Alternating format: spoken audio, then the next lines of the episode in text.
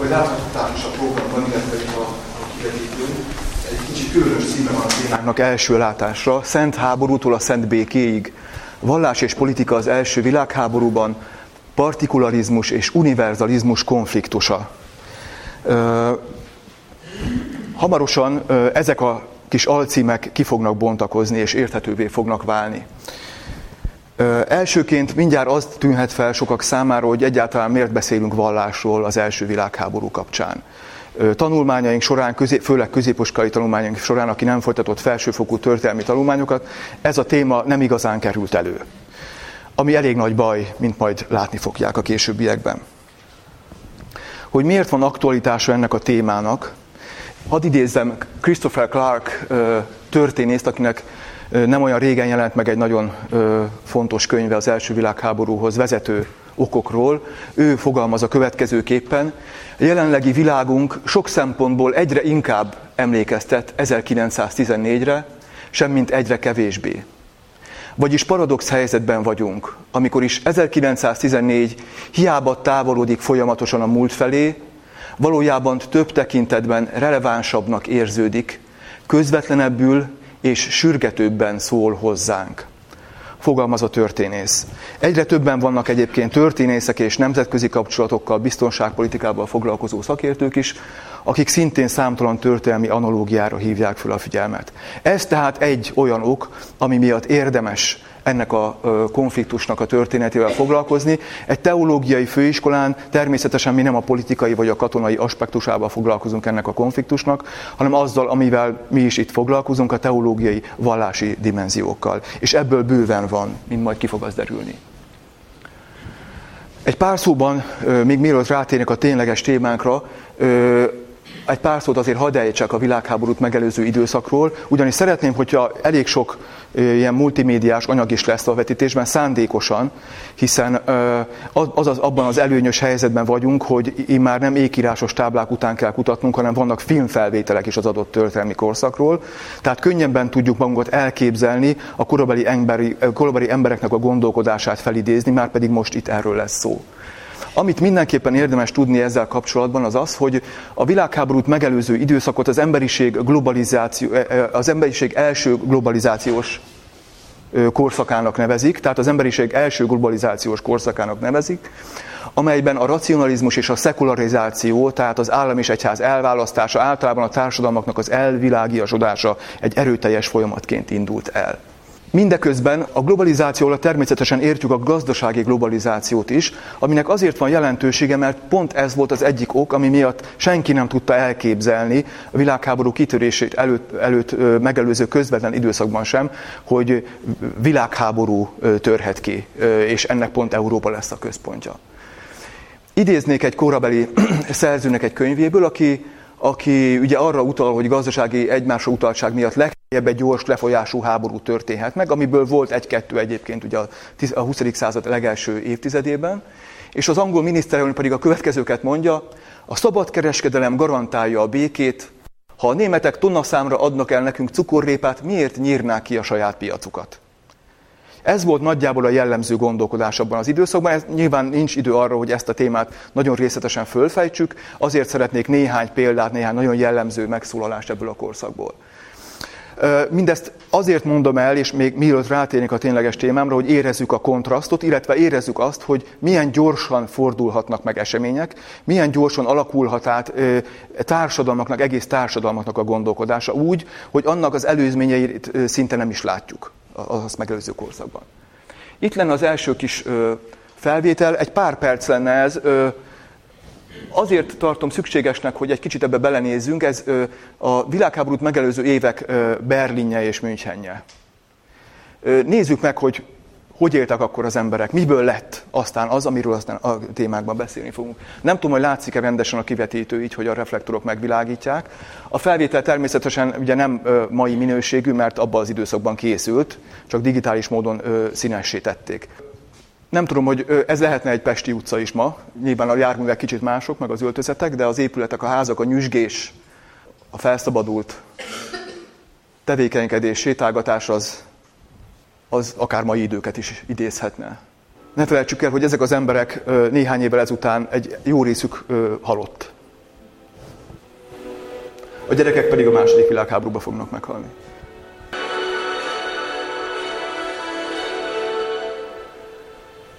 Nagyon tanulságos mindezek után az az idézet, amit engedjenek meg, hogy felolvassak teljes terjedelmében. Valóban a durva számítások szerint ostobaságnak tűnt az, hogy a németek megtámadják a hármas Antantot 1914-ben. Egy a négyhez arányú túlerővel álltak szemben. Az orosz úthengerrel keleten és a brit haditengerészettel nyugaton a világban arra fogadtak, hogy Németország nem fog sokáig kitartani. Azonban a téteket a történelemben mindig is materialisták, realisták és pragmatisták határozták meg. Mint amilyenek például a britek, jelentéktelen emberek, akik a százalékokat kalkulálják és az átlagot játszák meg. Soha nem számolnak a szellemmel, az akarattal vagy hittel, a küzdelem láthatatlan tényezőivel. És akkor itt kezdünk el a témánk felé kanyarodni. Ahogy arra a szerző is ugye rámutat, a háborúnak az okai között nem pusztán a gazdasági megfontolások játszottak fontos szerepet, a főleg a háború ö, eszkalálódása és négy évig való elhúzódása mögött már egészen más szellemi, hogy úgy mondjam, szellemi, spirituális és vallási okok, okok játszottak szerepet. Itt szeretném felhívni egy figyelmet Philip Jenkinsnek erre a könyvére, amit láthatnak a, a kivetítőn, a Nagy háború és a, a, a Nagy és Szent háború címmel. Az alcíma pedig az, hogy hogyan vált az első világháború vallásos keresztes hadjárattá. A szerző egy nagyon neves ö, ö, valláskutató, több nagyon ö, ö, nagy presztízsű könyve jelent meg az elmúlt ö, évtizedekben. Ez a könyv kifejezetten ennek a témának szenteli a, a, a, a vizsgálatát, és akkor hadd olvassak fel ebből, ebből is, ebből a könyvből is, csak azért, hogy ne az én szavaimmal alapozza meg ennek a témának a létjogosultságát. A következőket olvashatjuk a könyvben. Az első világháború egy teljes mértékben vallásos esemény volt, abban az értelemben, hogy túlnyomó, túlnyomó részt keresztény nemzetek harcoltak egymással, és ezt sokan szent háborúnak, spirituális konfliktusnak tekintették. A vallás nélkülözhetetlen ahhoz, hogy megértsük ezt a háborút, azt, hogy az emberek miért mentek háborúzni, mit reméltek a háborútól, és miért tartottak ki benne. Nem a középkorban vagy a reformáció időszakában járunk, hanem a harci repülőgépek és géppuskák korában. És a világ keresztényeinek többsége ténylegesen egy szent háborút folytatott egymással, amely több mint 10 millió ember életet követelt.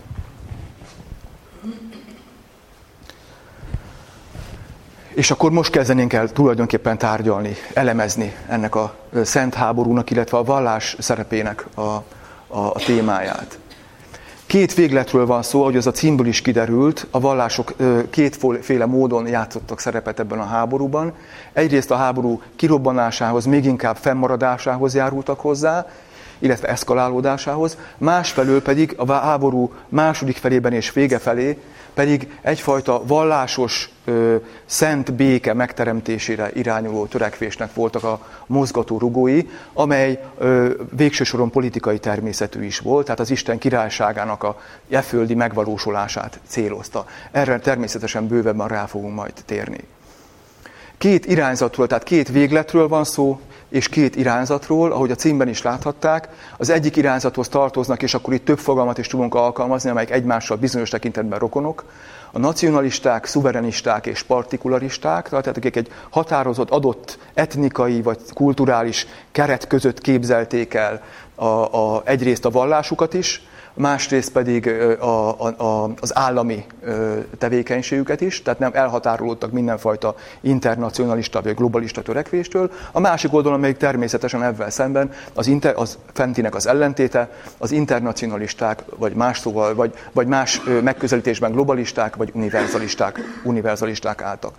Ha későbbiek folyamán majd érthetővé válnak ezek a kategóriák még inkább, és ki fog derülni, hogy ez a, ez a szembenállás ez milyen eredményeket hozott. Ennek a képnek majd lesz később jelentősége, még erre vissza fogunk a későbbiekben térni. Ismét említek egy könyvet, csak példálózó jelleggel, mert nyilván van több is ilyenből. Ennek a címe az, hogy Isten, Németország és Nagy-Britannia a nagy háborúban, vagyis az első világháborúban, a klerikális nacionalizmus vizsgálata. Egyik fönti idézetet ugye ebből a könyvből idéztem, ez egy nagyon fontos könyv a mi témánk szempontjából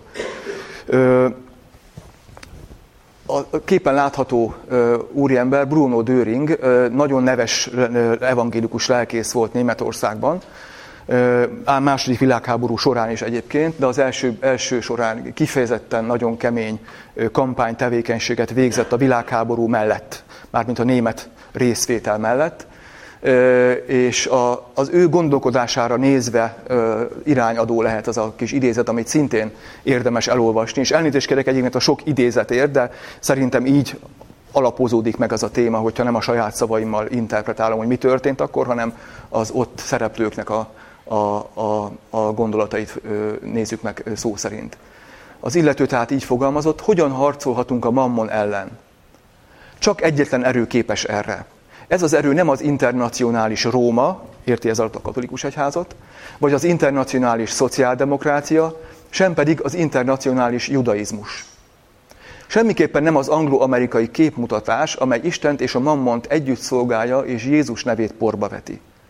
Megmondom nektek most itt azonnal, hogy ez tisztán és egyszerűen a német Luther Márton, az evangélium embere, aki talált elég bátorságot ahhoz az evangélium és a lélek kardja által, hogy harcba szálljon az egész világgal és pénzpolitikájával. Tehát itt már érezhető az, amire később részletesen rá fogunk térni, hogy gyakorlatilag az a, a, a luteránus hitvallás kezdett átmenni, kezdett nacionalista színezetet ölteni, és egy nemzeti hitvallássá válni. Ugye itt a hangsúly a német Luther Mártonon van, nem egyszerűen a Luther Mártonon.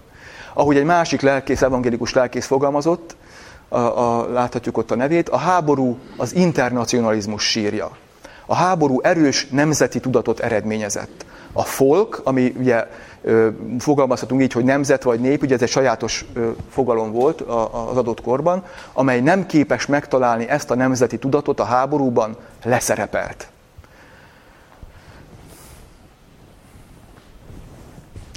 És akkor nézzünk, térjünk rá arra, hogy mit is értettek ezek a lelkészek kereszténység evangéliumon. A kérdés annál is inkább indokolt, mert nem egyedi jelenségekről van itt szó. Kettő olyan nagy szózatot is intéztek német értelmiségiek a világhoz, láthatjuk ott a dátumot 1914. szeptemberében és októberében, tehát a világháború kitörése után, amelyet aláírt gyakorlatilag a korabeli német teológiai elit. Ez a korabeli német teológiai elit a, a klasszikus liberális történetkritikai módszernek a, a, a, a, az elitje volt. Itt például Adolf von Harnack nevét említhetem, vagy Wilhelm Hermann nevét említhetem, akik, akik mai napig meghatározó módon járultak hozzá a történetkritikai módszer meg, kialakulásához és, és az eredményeihez akik a, ugye a nézetüket a Friedrich Schleiermachernek a, a, a koncepciójára alapozták, amelynek a lényege az, hogy a Biblia végső soron egy emberi csinálmány, amely a különböző korok érdekei szerint készült és értelmeződik, illetve azoknak megfelelő adaptálásra szorul. Ez egy nagyon fontos koncepcionális tétel, amit meg kell jegyeznünk. Ebből fakadhatott ugyanis az, hogy ö, ö, fokozatosan ugye a, a német protestánsok számára, teológusok számára elvesztette a Biblia a kinyilatkoztatás jellegét, és egy állandó, maga a Biblia megszületése és kialakulása is egy folyamatos történelmi ö, ö, adaptációnak az eredménye, amit gyakorlatilag emberek hoznak létre, reflektálva valamilyen fajta ilyen transzcendens hívásra. Ennek eredményeképpen természetesen folyamatos adaptációra szorul ma is. Ennek az adaptációnak lett az eredménye az, hogy a Bibliában szereplő tanítások, akár a választott nép fogalma is, és az Isten királyság fogalma is adaptá, hozzá alakultak a német nacionalizmusnak az eszméihez. Egészen olyan módon, hogy ahogy ö, von Harnack által képviselt úgynevezett kultúrprotestantizmus eszmétnek az egyik alaptételét idézem, a nemzet és faj isteni szakrális koncepciók, a német kereszténység a világi világosságaként éri el spirituális potenciája csúcsát. Tehát gyakorlatilag a protestantizmus, a német Luther, a német nagybetűvel, Luther meg inkább kicsivel, kezdett egy nacionalista ideológiának, vagy nacionalista hitvallásnak a, a, a, a kódexévé válni, és a dogmatikájává válni. és ennek a, a szolgálatába szegődtek el ezek a teológusok.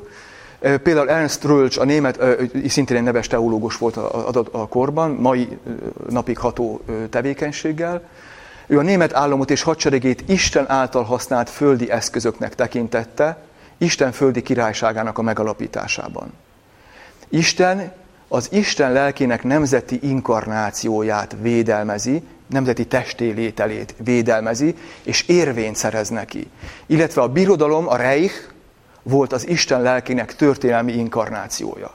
Hát idáig jutottak el ezek a protestáns teológusok. Itt egy ö, ö, könyvre felhívnám a figyelmet, amely ez a téma, kifejezetten ez a témája, még számos egyéb ö, korábban megjelent könyv is van, ami ebben a témával foglalkozik, de ennek a, a címe az, hogy a, a Biblia tudomány mobilizációja és az első világháború.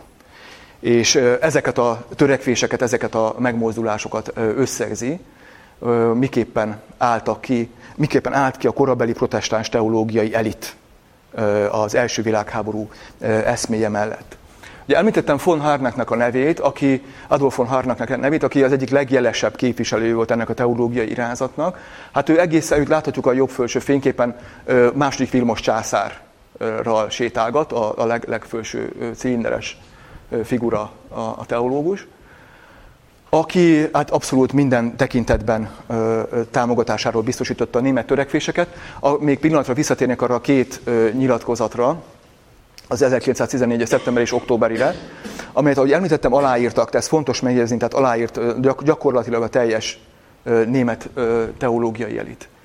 Ö, új pünkösdről beszéltek ebben a korszakban, 1914-ben, tehát a világháború kitörésével, az Isten lelke leszállt ránk. Egy új pünkösd volt, hatalmas kiáltás hangzott a mennyből. Hát nem az isteni szavakat hallottuk? Ezek az első, a Németország első világháborúba belépését köszöntő szavak ezektől a teológusoktól. Itt láthatunk egy, egy, egy régebbi korabeli gyűjteményt, Hurrá és Halleluja címmel, amiben ugye a címében már megvan ez a kettősség, hogy a, a, a hurrá ugye, mint harci rohamkiáltás, és a halleluja, mint, mint ugye, bibliai kiáltás, nak az összefüggéseivel foglalkozik, azokat, azokat a nyilatkozatokat, egyházi megnyilvánulásokat gyűjti össze, amelyekben ez a két koncepció összefonódik. Egy másik lelkésztől idéznék, aki, a Dietrich Forwerk lelkésztől, aki azt mondja, az Úr kérubukon, szeráfokon és ceppelineken uralkodik fent a mennyben. A ceppelinek voltak ugye a korabeli ö, ö, légierőnek a, a, a, a részei. Ő volt az, aki, aki még a mi atyánkot is átírta, ennek egy részéből olvasnék most fel. Mi atyánk a mennyekből siess német népet segítségére. Segíts meg minket a szent háborúban, neved, mint a csillag vezéreljen bennünket. Vezesd német birodalmadat dicsőséges győzelembe. És ő mondta az alábbiakat, és Krisztus, német Krisztus számunkra, németek számára. Ezek a, ezek a, a ezek a megnyilvánulások, ezek, ezek nem kiragadott példák, tehát ez volt nagyjából a meghatározó, ez jellemezte a korabeli német teológiai elitet, de voltak azért kivételek is.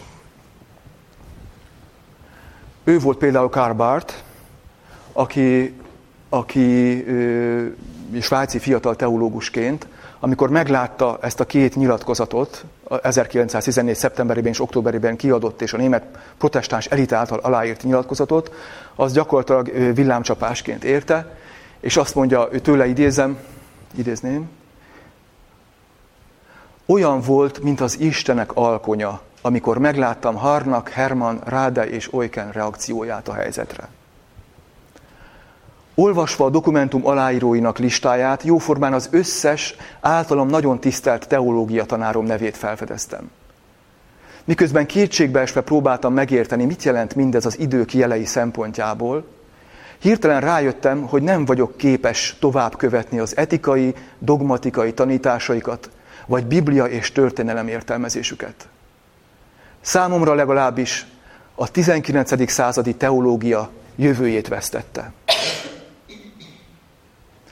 Itt Bartról általában mindig az időskori képét szokták mutatni, én most szándékosan egy fiatalkori képet kerestem el illusztrálni, mert abban az időben 28 éves volt. egy kis svájci parókiának volt a lelkésze, és, és ő szembe mert menni ezzel a, ezzel a mainstream-mel, mainstream-mel. Ahogy fogalmaz ugye egy ott idézett könyv, aminek a, a, a harmadik idézetet láthatják, Bart látta, hogy a német kereszténység annak a liberális protestantizmusnak a logikus konklúziója, amelynek oly nagy hite volt az uralkodó kultúrában. És mellesleg a korábbi egyik képen látható a Bruno Döringet, aki az egyik meghatározó figurája volt ennek a német irányzatnak, egyházi irányzatnak. Bartól idézem, szerencsétlen puffancsnak, bohóc teológusnak nevezte. Tehát azért volt ö, nagy ellentét a, a, a, a két irányzat között. És hadd olvassak fel, megint csak, ö, és ezért kértem elnézést a sok idézetért, de ezeknél jobban én nem tudnám elmondani. Egy ö, teológusnak a levelét egy másik teológushoz, az egyik teológus az, az nagyjából a Bart, ilyen értelemben Bart féle irányzatot követte, nem más szempontból nem, de, de, de ugye nem, háború ellenes volt, fogalmazunk így. Akinek írta, ő pedig, ő pedig ugye illeszkedett ebbe a háborúpárti egyházi rétegbe. Nagyon megdöbbentő sorok szerintem. Te mindig tudod, hogyan lehet Jézus üzenetét a történelmi körülményekhez adaptálni, illetve egyedülállóságától és erejétől megfosztani. Védelmezed a háborút, tudod, miképpen lehet összeolvasztani a 42 cm kaliberű ágyút Jézus keresztjével, és hogyan lehet egyenlőséget tenni a, a Furore Teutonikus, a német fegyveres erők fanatikus bátorsága és a Szentlélek közt. Lelkesebb követője vagy a reálpolitikának, mint a politikusok, és a háborúnak, mint a katonák. Mindig képes vagy olyan formulát találni, amely vallási igazolást biztosít bárminek, amit a világ jónak lát. Mindezek miatt veszélyesebb vagy, mint e világ evilági támogatói, képviselői. Tehát mindezek miatt veszélyesebb vagy, mint evilág, evilági képviselői. Ezt azért, ez egy kicsit kitérő a fő témánktól, sajnos nem ez az irányvonal volt a meghatározó. Noha Bart elég hamar reagált erre, de mint mondtam, egy, akkor ő még nem volt híres teológus, egy fiatal lelkész volt, fiatal teológus volt, és az ő által képviselt irányvonal csak később ért el magasabb szintre. Azt hiszem, hogy, hogy itt most továbbugrok, csak hogy az időnk az ne fusson el nagyon. És akkor lépünk tovább, meg ugye nem csak a németekről van itt szó, hanem többi más országról is. Milyen szerepet játszott a vallási nacionalizmus, illetve a vallási eszmék a háborúban. Franciaországból, a kép, amit láthatnak, az egy orosz propaganda plakát, orosz felirattal is. Ez a német-osztrák birodalmat jelképezi, a jelenések könyve hétfejű fenevadával. És ez nem volt véletlen, ugyanis az orosz, orosz messianizmus, és akkor most inkább az alulról kezdem, az orosz messianizmus ebben az időben abszolút a tetőfokára hágott, és, és kifejezetten, kifejezetten vallási eszmékre alapult mindaz az ellenségeskedés, ami az orosz ortodoxia és a dekadens vagy hitehagyó nyugati keresztény országok között fönnállt. Mondom ilyen módon, hogy még egy a, a, a közszámára készített plakáton is bibliai jelképekkel azonosítják az ellenséges hatalmakat. Számtalan alkalommal jelent meg a szűz és a gyermek az orosz hadsereg számára. Itt van egy Augustovónál volt egy eset, ez jelenleg Lengyelországban van egy, egy település, de számtalan ilyen esetről lehet beszámolni. Brusilov ugye az orosz ö, ö, ö, katonai politikai felelős személy, katonai vezetésre felelős személy is abszolút vallásos, és sőt, nagyon sok esetben okkult tanokat valló személy volt. Franciaországban, ugye amelyik egy erőteljesen szekularizálódó ország volt abban az időszakban, viszont a Párizsi kommun után a katolikus egyház részéről pont egy ellenhatás volt megfigyelhető. Ekkor építették ugye a Szent Szív katedrális a Montmarton,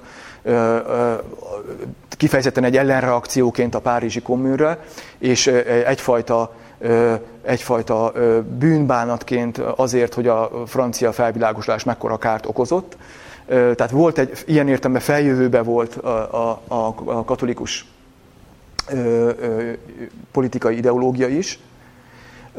De 1915-ben a francia püspökök, a francia katolikus püspökök szerint az ország és a hadsereg szent szívnek való odaszentelésére szólítottak fel, illetve arra, hogy a szent szív kerüljön rá a nemzeti lobogóra. A, Szent Szív alatt Jézus Szent Szívét ugye értették, ennek megvolt a maga tanítása, pápai ö, ö, iratok is szóltak erről, ennek a taglalásába, ö, részletes taglalásába nem tudok belemenni, a lényeg az, a lényeg ennek a tanításnak is, mint ahogy abban az időszakban általában a pápai megnyilatkozásoknak a lényege az volt, hogy végső soron az emberi társadalmakat az egyház ö, vallási tekintélyének kell arárendelni, mint, mint politikai entitást is a nemzet bűneinek megbánására szólítottak föl, beleértve a szekularizmut és, a laicitásnak, a világi államnak az, az eszméjét. Így fogalmaz az korábban már idézett Philip Jenkins, hogyha ha Franciaország hivatalosan katolikus állam lett volna ez időben, és az elválasztásról és a szekularizmusról szóló vita soha nem történt volna meg, akkor is nehéz elképzelni, hogyan lehetett volna annál jobban áthatni az ország közbeszédét vallási nyelvezettel és ábrázolásokkal, mint ahogyan ekkor tették. Tehát ez, ez az idézet is arra utal, hogy ebben az időszakban az a fajta szekularizáció és államegyház elválasztás, hogy 1905-ös dátumot tudnám említeni, ami nagyon radikálisan ebbe az irányba mutatott, ez megfordulni látszott, megfordulni tetszett ami, amire, amire senki nem számított korábban. Az Egyesült Államokra külön ki fogok majd térni később. Itt csak idéznék egy, szintén egy, egy egyházi személyiséget, aki azt mondja, hogy nem komikus és nem is túlzás ezt a háborút szent háborúnak nevezni Amerika részéről. Ez tehát néhány olyan ö, most egy nagyon néhány kis betekintést tudtam abban nyújtani, mennyire meghatározó volt a hadba, hadban álló felek részéről, főleg ugye a, a, a, a meghatározó országok részéről a, a vallásnak a szerepe. Kifejez, leginkább egyébként Oroszország és Németország részéről volt ez a háború, vezetett ez a háború kirobbanásához, illetve járult hozzá a háború fenntartásához, fennmaradásához és eszkalálódásához. Ott voltak ennek leginkább meg a kidolgozott eszmei alapjai.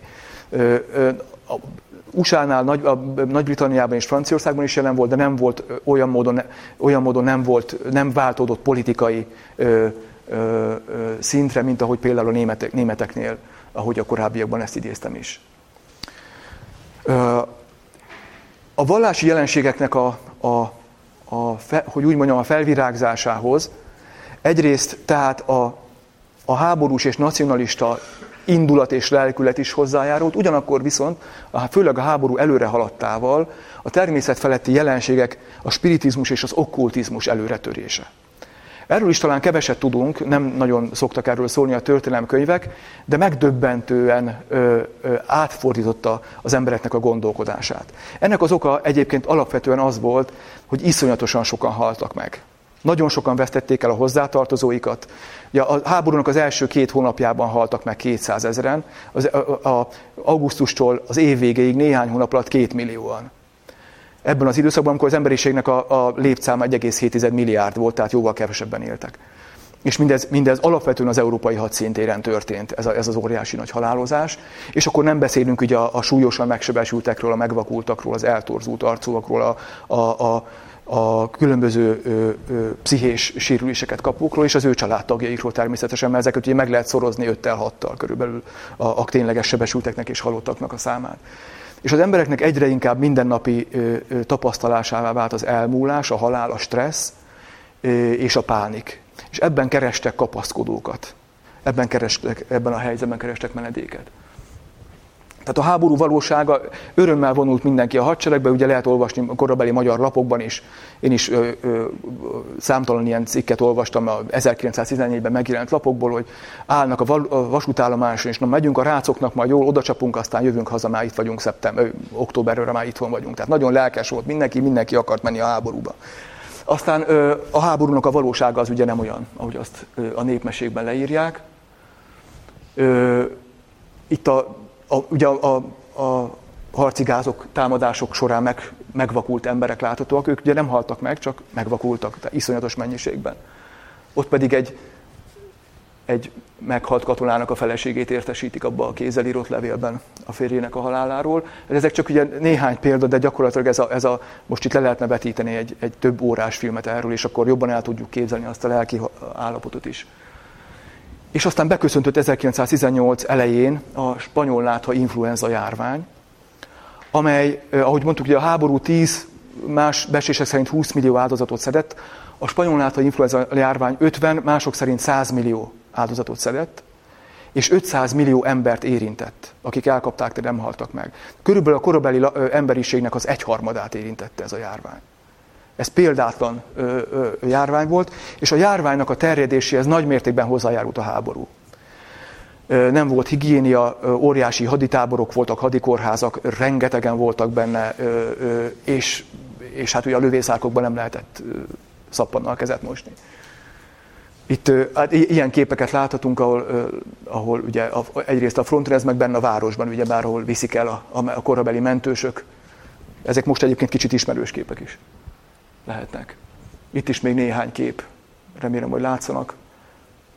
Elvileg átlagos utcakép, és, és, és mindenki maszkban, óriási kórházakkal.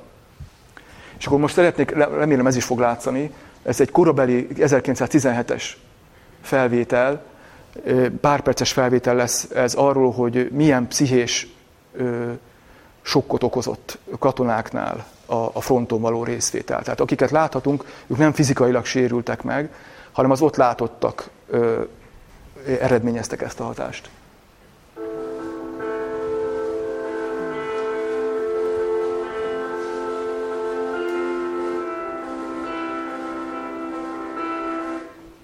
Aztán túl is lépek csak azért, mert elszalad az időnk, de elég sok ilyen ö, hát korabeli felvételt lehet látni, amelyek, amelyek hát egészen megdöbbentőek, megrázóak.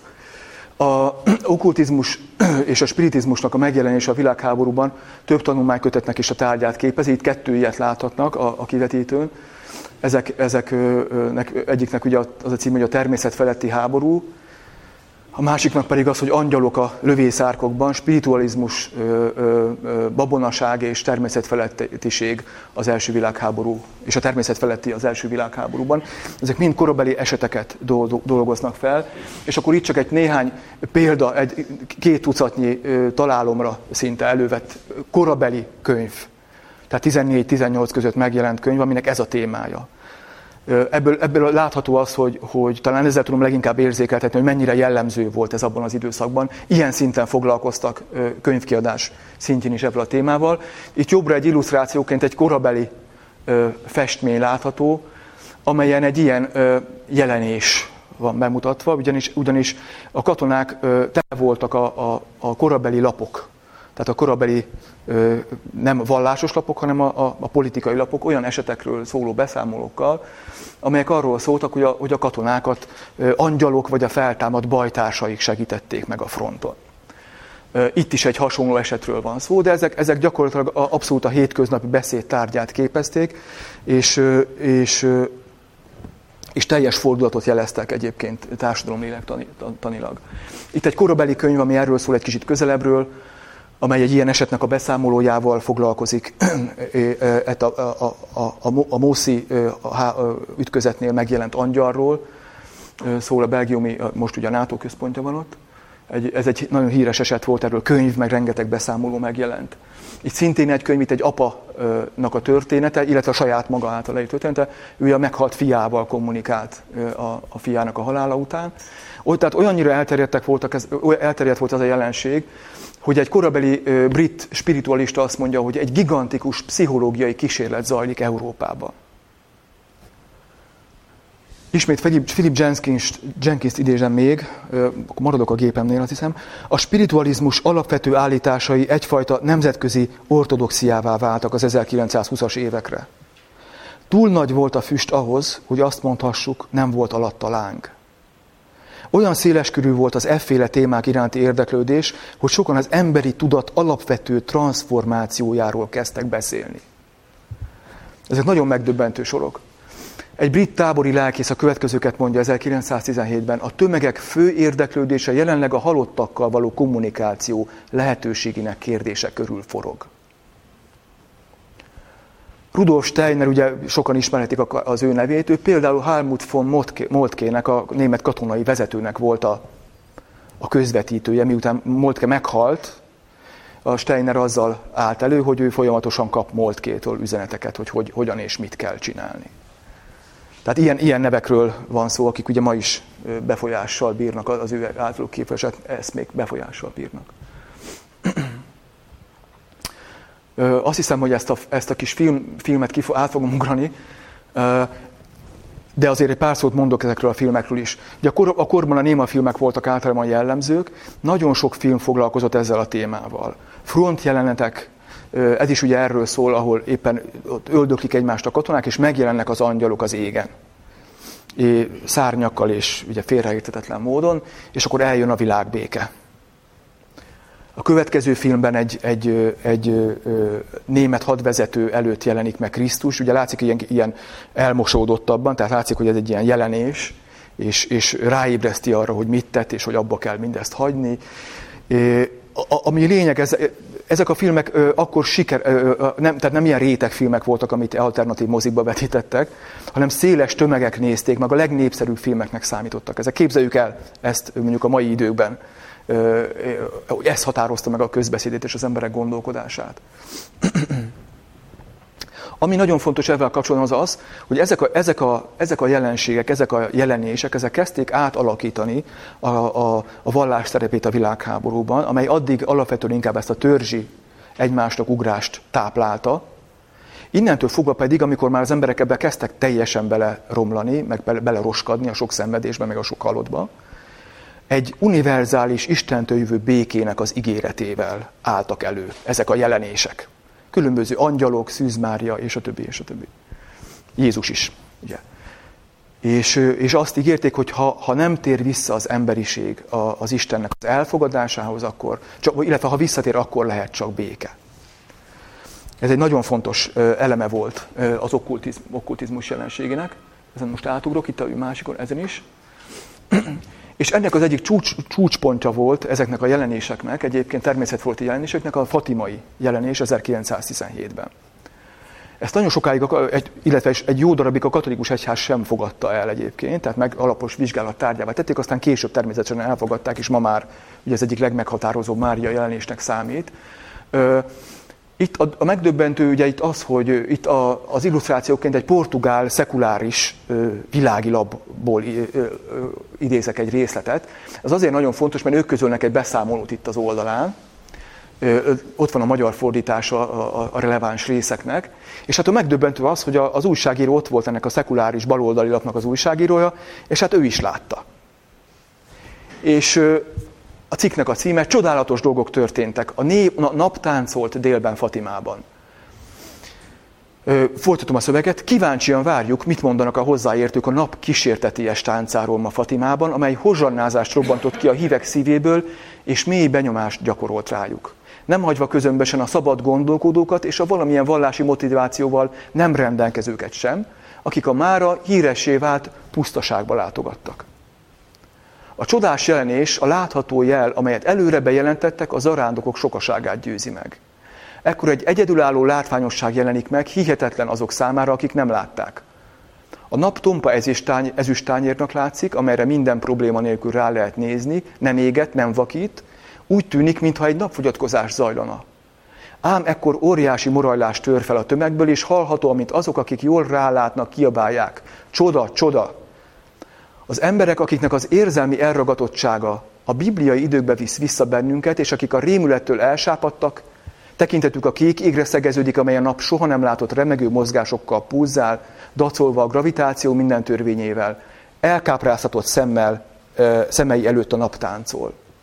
A beszámolók szerint, a korabeli beszámolók szerint előre meg volt jövendőlve, hogy mikor jelenik meg a napba öltözött asszony, és abban az időben valóban el, egyébként esett előtte az idő, elvonultak a felhők, megjelent a nap, és szivárvány, ö, szivárvány színe lett, és a tengelye körül elkezdett forogni háromszor is ezt megismételte 10 percen keresztül.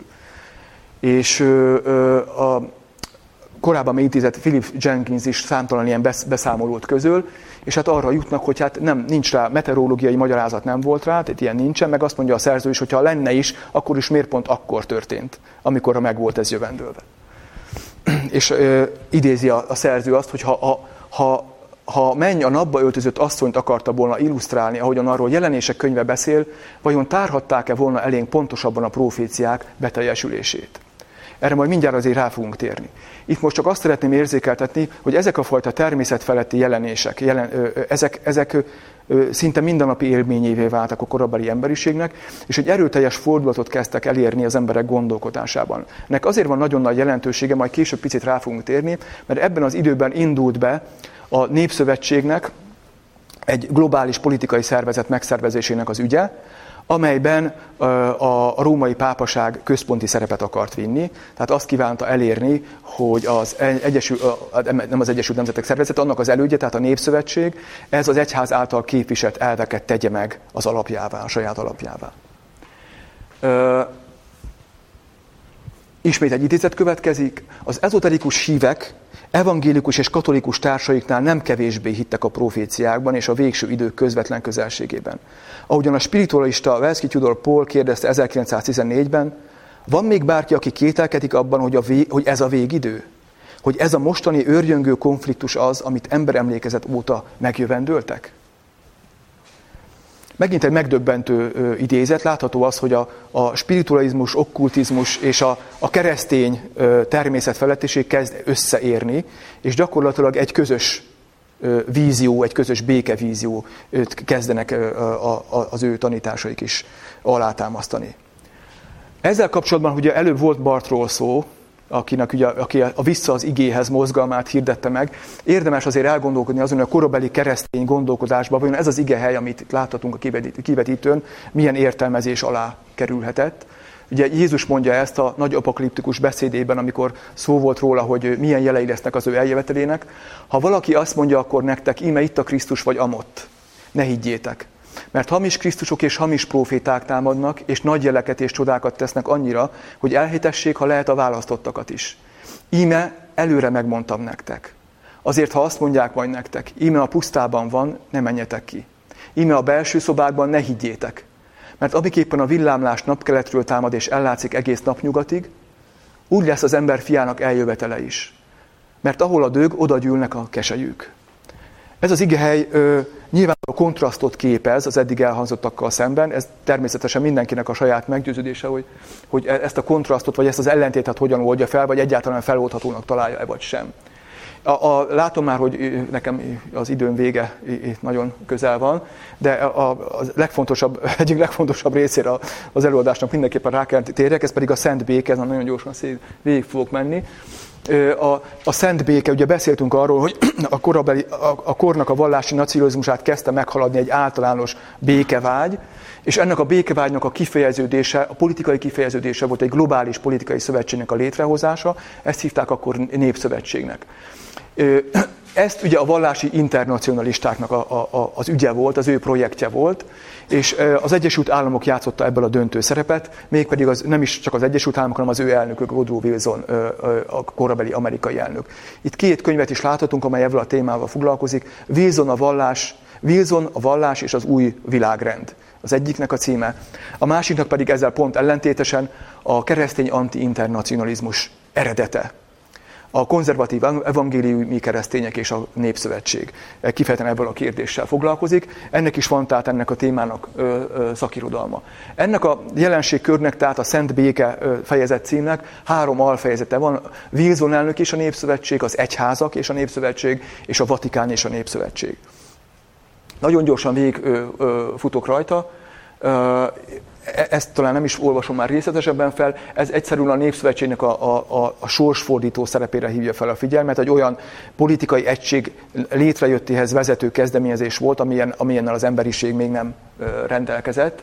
És ami nagyon fontos az az, hogy ez Wilson elképzelései szerint is, és az őt támogató egyházak szerint is kifejezetten egy vallási alapokon nyugvó szervezet lett volna. Na ez az, amiről nem nagyon tanítanak ugye a középiskolában sajnos, pedig hát nem egy mellékes aspektus ennek a témának. Az egyik könyvből idézem, amit ott, ott láthattak. Számos egyházi közösség klérusai és hívei határozott vallási jelentéssel ruházták fel a Népszövetséget, sőt egyenesen Isten királyságának a földi megvalósulásával kapcsolták össze. Ez egy nagyon fontos tétel, ezt nem fogom most végigolvasni, de emögött az úgynevezett társadalmi evangélium eszméje húzódott meg. Ennek a lényege az volt, hogy az evangélium hirdetéséhez azt teremti meg a lehetőséget, hogyha létrejön az emberiségnek a vallási és politikai egysége. És ez, ez, ez, ez, ez, lesz, ez, teszi, ez lesz egy olyan kedvező környezet, amelyben, az evangélium kicsit fejreállítva talán bizonyos szempontból ezt a tételt, az evangélium aztán bátran és, és szépen terjedhet. Egyetlen egyet idézek talán föl egy, egy korabeli szerzőtől, azt mondja, hogy dicsérte, egy, egy, szintén egy lelkészről van szó, dicsérte Wilson, az amerikai elnököt, azt írta európai eszmetársainak, hogy Wilson döntő fontosságú a társadalmi kereszténység számára, mert isteni terveket állít össze annak érdekében, hogy Amerika hatalmas apostollá váljon, hogy a világot Isten királyságába terelje. Szerinte a szenátus Isten égő oltárává vált, Wilson szavai isteni vizitációként járják be a világot teljes mértékben hitt abban, hogy a kapitólium, ugye az amerikai törvényhozás épülete lesz a világ krisztianizációjának a helyszíne, ahol a társadalmi üdvösséget megalkotják. De ezek egészen elképesztő szavak, és, és fontos azt tudni, hogy, hogy amikor Wilson tudomást szerzett arról, hogy így gondolkodnak erről az egyházak, akkor azt mondta pont egy konkrét személynek a szavaira, hogy, hogy az ő gondolkodását valóban ez jellemzi. Tehát őt, őt ez a törekvés motiválja. Itt egy, egy, egy könyv, ami, ami erről a témáról szól, az előző oldalon látható is belőle. Ez a Népszövetség, mint isteni vizitáció ebben a könyvben szerepel, például leírva. 1917-ben jelent meg ez a könyv. Itt gyorsan egy, egy svéd, az upszalai érsekről van szó, aki 1930-ban Nobel-díjat kapott, tehát itt nem, nem ilyen kis, hogy úgy mondja, futó teológusokról beszélünk, hanem meghatározó személyiségekről, aki, azt, aki, és akkor ezt tőle idézzük, azt mondja, hogy a Népszövetség egy olyan testületet képviselne, amely számára az egyház adná a lelket. Ezáltal az egyház képviselni a Népszövetség globális tevékenységéhez a tekintély forrását tehát egy vallási legitimitású politikai egységnek az eszméje fogalmazódik meg. Ezen nagyon sokan dolgoztak abban az időszakban. Itt végezetül egy amerikai labból idéznék, 1919. március 27-i számából, ezt sikerült megszereznem az interneten keresztül, tehát egy eredeti ö, ö, ö, számot láthatják a, a kijelzőn. Három dolog szerepel benne, ez egy felekezetek feletti, alapvetően protestáns hátterű ö, ö, fontos lap volt abban az időszakban. Három nagyon fontos szerep, dolog szerepel benne. Kimondja azt, hogy a Népszövetség ellenfelei nagy mértékben az egyház ellenfelei is. Kimondja azt, hogy egyetemes vallásra van szükség, szó szerint így fogalmaz, hogy új katolicizmusra van szükség. És a harmadik pedig a vasárnap megtartásának az szükségességét is ebbe a problémakörbe vonja. Itt láthatjuk a, a, ugye, a, ez a, ezt a két oldalt vetítettem ki. Ezek na, nagyon fontos tételek. A, azt mondja, hogy a kor egy katolikus vallást tesz szükségessé, a középkornak megvolt a maga saját katolicizmusa, egy másik fajtára van szükség, amely éppen annyira különbözik ettől, mint amennyire a jelenkor külön, különbözik. A vasárnap megtartásával kapcsolatban Wilson elnöknek a, a jó barátját, Henning van Dijkot idézik, aki egyébként a holland és luxemburgi nagykövete is volt az Egyesült Államoknak, aki azt mondják, hogy ő jelentette ki nemrég, hogy a keresztény sabbat megtartásának kérdése egyike a háború utáni legnagyobb problémáknak, amelyel a világnak szembesülnie kell. Illetve idézik a haditengerészeti államtitkárt, mondván, hogy érdekes egy olyan ember szájából hallani a következőket, mint a haditengerészeti államtitkár, Josephus Daniels, aki azt mondta, a Krisztus sabbatja megtartásának bármilyen szintű elhanyagolása csökkenteni az amerikai morált. Tehát láthatjuk azt, hogy, hogy egyrészt megindul egy politikai szerveződés, megindul egy vallási szerveződés, és ennek egyfajta szimbolikus szankcionálása irányába is elindultak nagyon komoly lépések ebben az időszakban. A, a három perc türelmet kérek már csak, mert hogy a, a Vatikán és a Népszövetség eszméjének kérdését azt, azt, azt mindenképpen érintenünk kell. Itt idézek egy nagyon fontos műből, egy katolikus szerzőnek a művéből egyébként, aki azt mondja, hogy az egyház sokáig próbálkozott különböző módokon annak érdekében, sikertelenül, hogy a világszervezetet a katolikus világrend képére formálja. Ennek megvolt a maga teológiája, a kor pápája 15. Benedek pápa, illetve aztán 11, az ő halála után 11. 11. Pius pápa számos enciklikában, illetve más pápai megnyilatkozásban foglalkozott egy nemzetközi politikai egységnek a kérdésével, és ennek a, ennek a lényege az, hogy amit páp, 15. Benedek pápa is mond, kész támogatni a népszövetséget, amennyiben annak tagjai a keresztény törvény alatt egyesülnek. Tehát egy vallási megalapozottságú, vallási legitimitással bíró politikai egységben gondolkodott, annak viszont, annak a vallási forrásnak természetesen a pápa az autentikus őrzője és, és, és képviselője. Számos ilyen ilyen megnyilatkozás. Ez, ez, egy, ez egy egy másodperces videó, csak hogy képzeljük el azért a kort, hogy, hogy ő a 15. Benedek pápa. Ez pár másodperc az egész.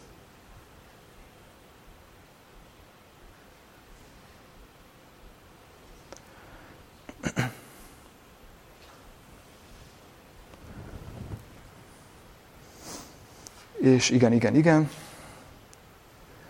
És akkor kénytelen vagyok elérkezni a befejezéshez, noha, noha még rengeteg mindenről tudnék beszélni. Azt, azt remélem, hogy sikerült picikét érzékeltetni, hogy mik azok a fő csapásirányok, tényleg csak szinte ízelítő jellegűen, amely, amelyben ez a vallás és politika kérdése értelmezhető az első világháború kapcsán.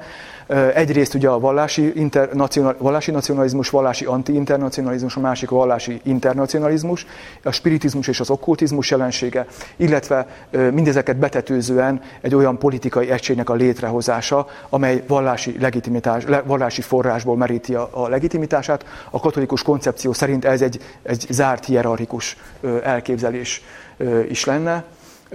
Ezzel a Népszövetség elvével egyébként az Egyesült Államokban alapvetően azok a magukat fundamentalistának nevező neoprotestáns közösségek szálltak szemben, akik egyébként ma is a jelenlegi amerikai elnöknek a bázisát képviselik.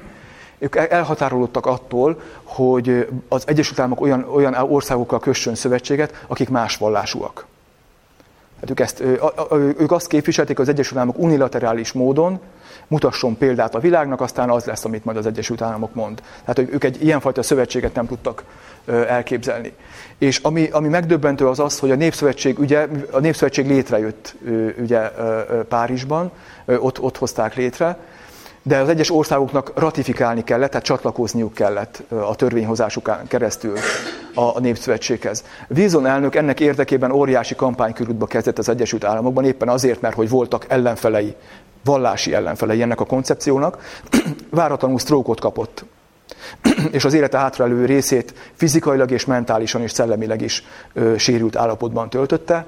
15. Benedek pápa, második világháború pápája pedig nem olyan túl sok idővel ezt követően megfázott egy mise közben, és tüdőgyulladásban meghalt. Tehát ezek nagyon hirtelen, váratlan lezárásai voltak ennek a, ennek a már-már összeérni látszó folyamatnak. 15. Benedek egyébként korábban nagyon kampányolt annak érdekében, Wilsonnál titkos tárgyalásokat folytattak Svájcban, különböző közvetítőkön keresztül, hogy a, a Népszövetségnek az eszméjét, az ötletét azt a Vatikán dobhassa be. Tehát ő állhasson vele elő. Nyilvánvalóan azért, hogy akkor az már egy olyan koncepció lett volna, ami a katolikus társadalmi tanításnak felel meg, tehát ami ugye egy, az egyház által garantált vallási forrásra, legitimációs forrásra építi a népszövetségnek a koncepcióját. Ekkörül nagy viták voltak, egyezkedések, végül ettől Wilson elzárkozott. A népszövetség létrejött után a Vatikán megtalálta módját annak, hogy hogyan befolyásolja a népszövetségnek a a tevékenységét. Egyrészt az intellektuális együttműködés tanácsa, ez a Népszövetségnek egy alszervezete volt, ebbe való részvétel által, illetve a Népszövetség korabeli főtitkára katolikus volt, és ő neki az ő, ő befolyásolása által. E, erről is elég, elég sok anyag áll most már rendelkezésre. Megnyíltak azok az archívumok, ahol ezeket a tárgyalásokat, bizalmas tárgyalásokat az eredményeit lehet, lehet tanulmányozni, illetve ekkor indult be a Szentszéknek a, a, a konkordátum politikája, az egyes nemzetállamokkal elkezdett konkordátumokat kötni, ahol gyakorlatilag nem egy nagy birodalmi szinten, hanem mindig egy-egy állammal biztosította azt a, a, a, a politikát, amely az állam és egyház elválasztását, hogy úgy mondjam, meghaladó módon biztosítja az, a, a Szentszék által képviselt elveknek a, az, a, az érvényre jutását.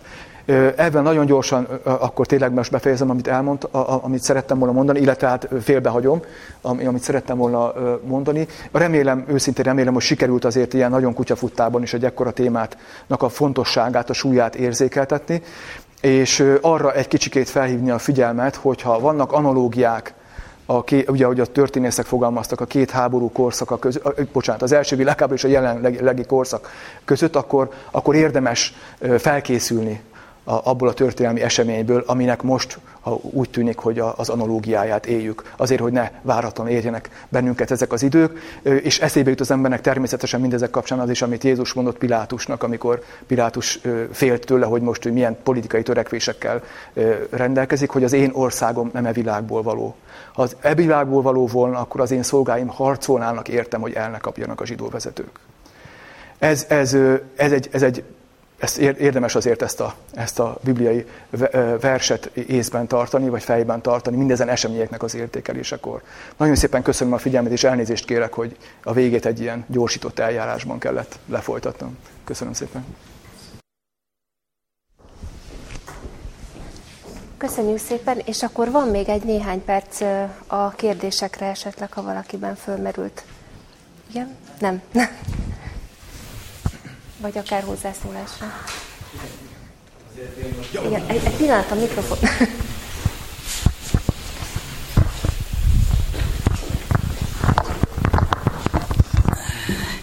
Hát szerintem az analógiából azért ez a nagy vallási felbuzdulás manapság még hiányzik.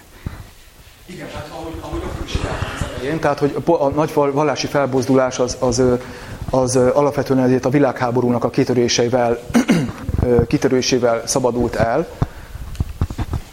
Pont arra próbáltam így utalni, hogy alapvetően a, a, a, a a vallási nacionalizmusnak, és aztán később a, a vallásbéke és a spirituális jelenéseknek a, a, a dinamikája az pontosan a világháborúnak volt köszönhető. Tehát a világháború egy olyan fajta éles cezúra volt, ha, ilyen, ha lehet így fogalmazni, társadalom lélektani korszakváltás volt, ami, ami lehetetlené teszi azt, hogy lineárisan kivetítsük a, a, a, az azt megelőző viszonyokat, és az alapján próbáljuk megbecsülni azt, hogy mi lesz majd pár év múlva. Tehát senki nem gondolta azt 1914.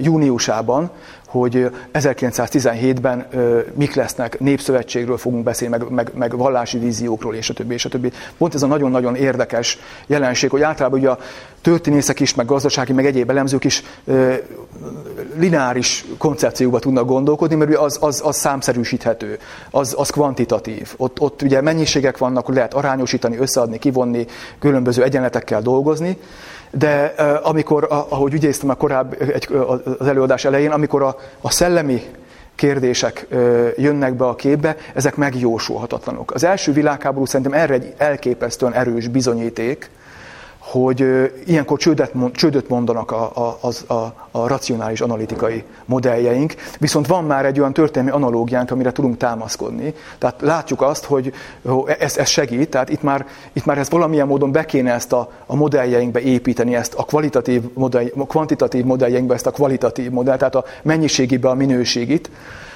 és Természetesen jósolgatni senki nem akart, ez szó nincs erről, ez egyszerűen csak az elemzés célját szolgálja, hogy, hogy, hogy szakítsunk azzal a, a racionális analitikai megközelítéssel, amely, amely alapvetően lineáris kiszámíthatóság képlete mentén vetíti előre az eseményeket. Egyébként a, még, egy, még egy kis adalék a kérdéséhez az, hogy, hogy az elmúlt évtizedeknek ugye az egyik vezető társadalomtudományi modellje az úgynevezett szekularizációs elmélet volt, ez 50-es, 60-as évektől kapott különösen nagy erőre, amelynek a, a, a fő, a lényege az volt, hogy a modernizm, modernitás előre haladtával az emberek és a társadalmak fokozatosan elvallástalanodnak. Tehát ez egy szükségszerű következmény. Ez volt a, le, a legnagyobb társadalomtudósok által képviselt modell volt ez, míg nem aztán az 1990-es években jelent meg egy könyv, éppen a, ennek a modellnek az egyik atyától, Peter Bergertől, azzal a címmel, hogy a világ deszekularizációja amely arra hívta fel a figyelmet, ennek a modellnek ő volt az egyik atya, még egyszer, azt mondja ki, hogy sajnos ez a modell csődöt, csődöt vallott. És szemben azzal, amit eddig vallottunk, hogy a világ a modernitás előre haladtával folyamatosan szekularizálódni fog, egy pont ezzel ellentétes folyamattal állunk szemben. Ez nem feltétlenül az intézményes vallásosságnak az erősödését jelenti, egyébként az első világháborúban sem erről volt szó, feltétlenül, tehát ugye ezek a okkultista, spiritista és egyéb jelenségek, ezek nem intézményes vallásokhoz kapcsoltak, sőt az intézményes vallások vezetői ettől féltek is, mert ugye nem volt fölötte kontroll. A katolikus egyháznak van erre egy hivatalos mechanizmusa, hogy ezeket a csodákat, meg természetfeletti jelenéseket, hogy úgy mondjam, bedolgozza, feldolgozza. Más egyházaknál ez nem nagyon van meg. Tehát ami nagyon-nagyon lényeges az az, hogy jelenleg ez most már társadalomtudományi alaptétel, hogy a világnak a deszekularizációjáról beszélhetünk, tehát a szekularizációval ellentétes folyamatról beszélhetünk, és, és azt meg nem tudhatjuk, hogy egy fegyveres konfliktus, egy világjárvány milyen fajta mentális diszpozícióbeli változtatásokat tud sokszerűen elérni az embereknél.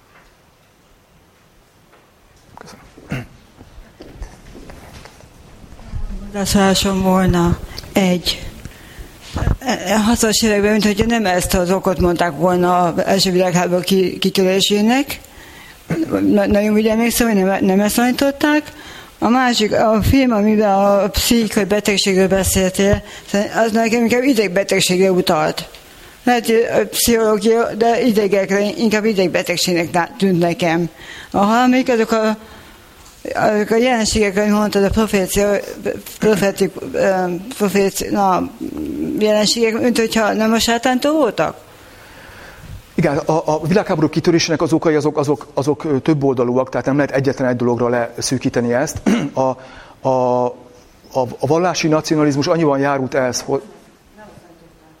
Hát, általában, sajnos ez, ugye, ez pont eredménye a szekularizációs elméletnek, hogy a vallási, meg az eszmei kérdések azok, azok úgy, úgy elsikadtak, azoknak úgy, hát az, az, az idős néni jár a templomba, körülbelül ez a kategória maradt meg nagyon sok a gondolkodásában, hát nem erről van szó egyáltalán, iszonyatos társadalmi politikai mozgásoknak a, a mozgatórugói. Én ezért soroltam, amit említettem meg néhány szakirodalmat, ezek, ezek nemzetközi hírű tudósok, kutatók, hogy, hogy rámutassak, illetve korabeli megnyilvánulások, hogy rámutassak arra, hogy mennyire hiányosak e tekintetben az ismereteink, és mennyire szembe kell nézni azzal, hogy természetesen megvoltak a gazdasági, politikai egyéb okok is, na de ö, ö, ö, hogy is mondjam, ez olyan, mint egy több, több komponensű robbanóanyag. Hiába teszem hozzá ezt vagy azt, attól még nem lesz semmi sem. Kell hozzá még egy harmadik is, és aztán kell egy szikra, ami az egészet begyújtja, egy detonátor. Tehát itt nagyjából ilyen értelemben beszélhetünk erről. Akkor mi is volt a másik kérdés? A, bocsánat. A... Ja, igen, igen.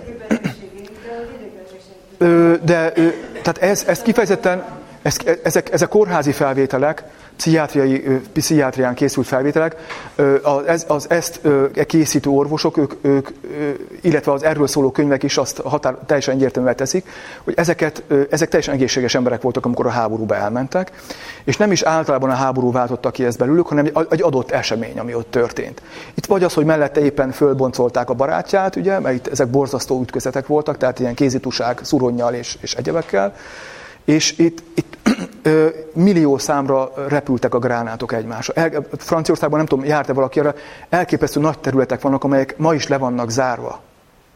Mezőgazdasági művelésre sem alkalmasak, nem lehet oda bemenni. Mert nem éri meg megpucolni, kipucolni azt a rengeteg lőszert, ami ott van benne a földben. Ezt gondoljuk el, hogy eltelt száz év, és, és ez, ez Verdön környékén, ahol a legnagyobb ilyen ütközetek voltak. Olyan szintű mennyiségű anyag, iszonyatos hanghatás, iszonyatos ö, ö, fizikai hatás, iszonyatos pszichés hatás. Ezek az, e, ezeket az embereket, ott volt angolul, csak nem akartam az időt húzni azzal, hogy olvassam, de egy, egy konkrét esemény, itt és ott egy, egy gránát ö, csapás értem, nem az illetőt, mellette becsapott, és, és betemette a föld, és, és eltemette a föld. És ez egy olyan sokkot érte az illető, hogy nyilván megvolt ennek az előzménye is, tehát látott ő addig is olyan, olyasmiket, hogy ezt a hatást váltotta ki belőle. A harmadik kérdés, hogy honnan erednek ezek a jelenségek, azt én nem akarom megválaszolni. Én, én, én, én idéztem egy bibliai igét, ezt szerintem mindenki ö, próbálja eldönteni. A tény, hogy a Biblia beszél arról, hogy, hogy vannak ö, ö, pozitív forrásból származó természetfeletti jelenségek, meg vannak negatív forrásból származó jelenségek, és megadja hozzá az én meggyőződésem szerint azokat a szempontokat, azokat a, hogy mondjam, paramétereket, amelyek alapján ezek, ezek beazonosíthatók, de minden esetre annyit, annyit elég legyen mondani, hogy, hogy legyen elég annyit mondani, hogy, hogy, hogy a Biblia szerint legalábbis nem minden pozitív, ami természet feletti. Ez egész biztos. Igen. És hát Jézusnak a szavai a hamis profitákról, a hamis Krisztusokról, ha a pusztában van, akkor nem menjetek ki, mert az mindenhonnan látszani fog. Tehát ezek, ezek ilyen elég egyértelmű nyilvánosok. Igen, igen. Bocsánat. Én látni vélem az analógiát, ha ugyan politikai vonalon is, de ugye választásról választásra szép lassan erősödnek a konzervatív vonalak, akik kereszténynek és jó értelembe vett nemzetinek vagy nacionalistának válják magukat az internacionalizmussal szemben egyre inkább úgy tűnik, hogy elegük van az embereknek a, a mentális mocsokból, amit borítanak ránk mindenféle médiumon keresztül. És ha minél tovább fog erősödni a, a konzervatív keresztény európai vonal, ott, ott szerintem csak a jövő mondja meg, hogy milyen összefeszülés lesz e, ennek kapcsán. Úgyhogy ez így, így igen szomorú analógia. Illetve a másik, ami hasonló, és e, inkább a, a szintén a vallásos, vagy vallási fanatizálás, ugye a, a beérkező e, muszlimok imá, imámjai, akik hasonló teológiát folytatnak, mint az első világháború előtti német teológusok, és, és a híveknek hamis irányvonalat adnak. Ennyit. Hát igen, csak egy mondatot szeretnénk, mert a politik, politizálásba semmiképpen sem akarok belemenni. A legutóbbi megjegyzésre csak egyszerűen annyit, hogy, hogy, hogy igen, van, van hasonlóság.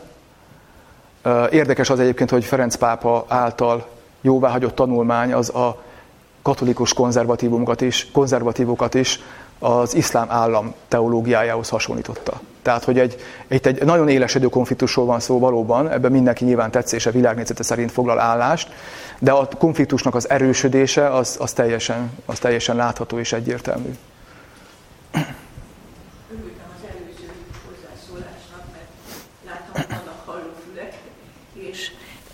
azt szeretném mondani, hogy nagyon megköszönjük azt hiszem ezt a nagyon jól összeállított, aztán más is így érzi, nagyon jól összeállított világos előadást, és tényleg olyan oldalát mutatta meg a dolgoknak, amiről nem esik szó a történelem tanításban, és hát tényleg kísérteties gondolatai vannak az embernek.